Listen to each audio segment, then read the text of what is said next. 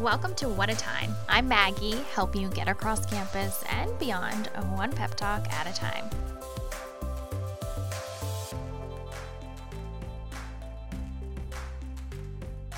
Today's pep talk is about how to create an ick list. Really, it's a technique for how to deal with stress around tasks that you maybe have been putting off or don't want to do. And the technique I created for myself is to create an ick list. How this started for me was I had a lot of adulting to do and I kept putting it off. So I had to get my car serviced and I also had to get like my passport renewed. It was really causing me a lot of stress to have a lot of tasks to do that I really wanted to put off because they definitely weren't that fun.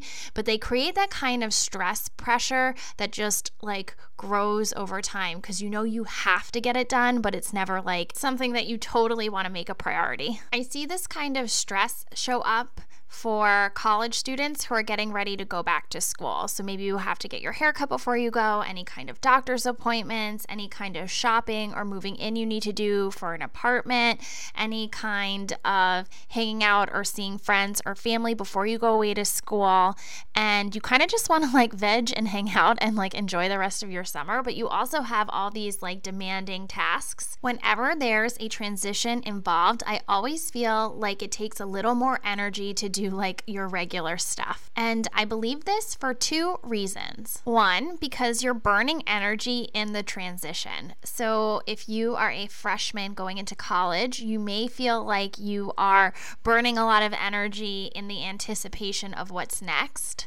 And you don't even have to be a college freshman. I think that you can burn transition energy in just like planning a vacation or getting ready to go on vacation. That there's a lot of mental energy that goes into anything that involves planning or change. Secondly, I think that sometimes procrastination can be like a nervous system defense mechanism. I think that sometimes procrastinating is related to fear, and really all it is is a pattern that we need to break. So, this is where the ick list comes in. What I do is I get out a piece of paper and I write, not type out. I write it because there are all these benefits of putting a pen to paper. So I take that into consideration here. So what I do is I write down all the things I have to do that are bringing me stress. Anything that I've been procrastinating on, anything that feels really heavy, I get it out on this piece of paper. So I basically write down all the tasks that are making me feel icky. That's how it got its name, the ick list. After I've written everything out, what I do is take a look at the list and I pick out the three things that are bringing me the most stress. Usually, they're not the biggest tasks, they're the things that I've been putting off for the longest. When that's complete, you pick one of the three and just get it done. I try to pick the one that is bringing me the most stress out of the three that were bringing me the most stress, but you can really pick anything from this list.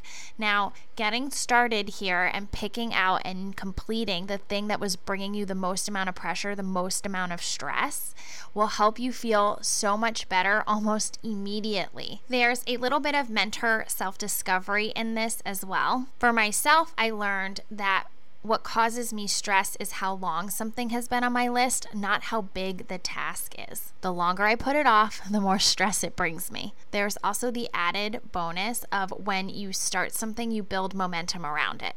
So once you figure out what task you want to do or what you're going to get done first, it's going to help build momentum for you to get done some of the other things that maybe you've been putting off. There's also the alchemy of taking something out of your head and putting it on paper that can kind of neutralize too some of the feelings around, oh my God, I have so much going on, I have so much to do. It takes it out of your head and out of your body. And that is my little pep talk for today. I hope you enjoyed the ick list. You only write the stuff that's really stressing you out that you have have to get done.